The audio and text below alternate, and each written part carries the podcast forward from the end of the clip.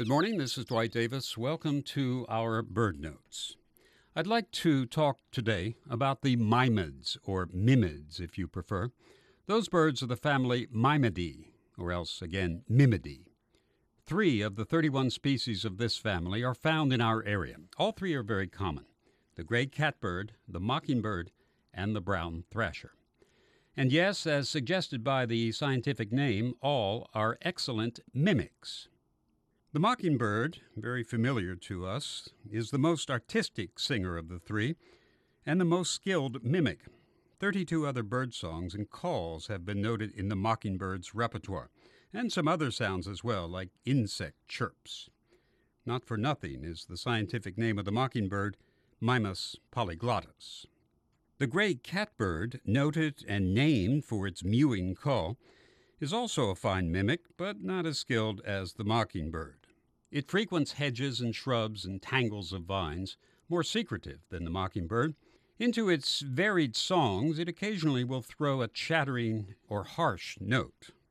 The long tail, tawny back, and spotted breast identify the brown thrasher, the state bird of Georgia, by the way.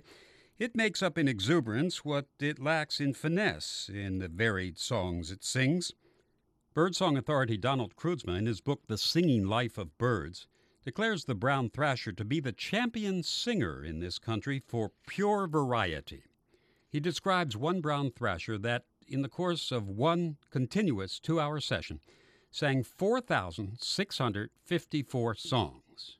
Technically, actually, song types, or what we might call phrases, but in any case, 4,654 of them, with 1,800 of those different and many borrowed from other birds.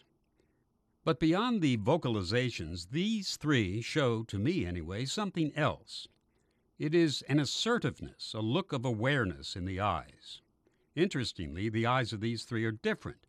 The catbird's eyes are all black, the mockingbird's eyes have a light iris and a dark pupil, and the brown thrasher has a yellow iris and a dark pupil, though the eyes of the immature birds are paler grayish yellow.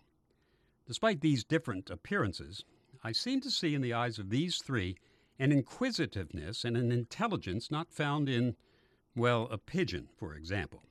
The Mimids look like they have an agenda, perhaps, or at least something on their minds. They're inquisitive, confident, and aware, or so they appear to me.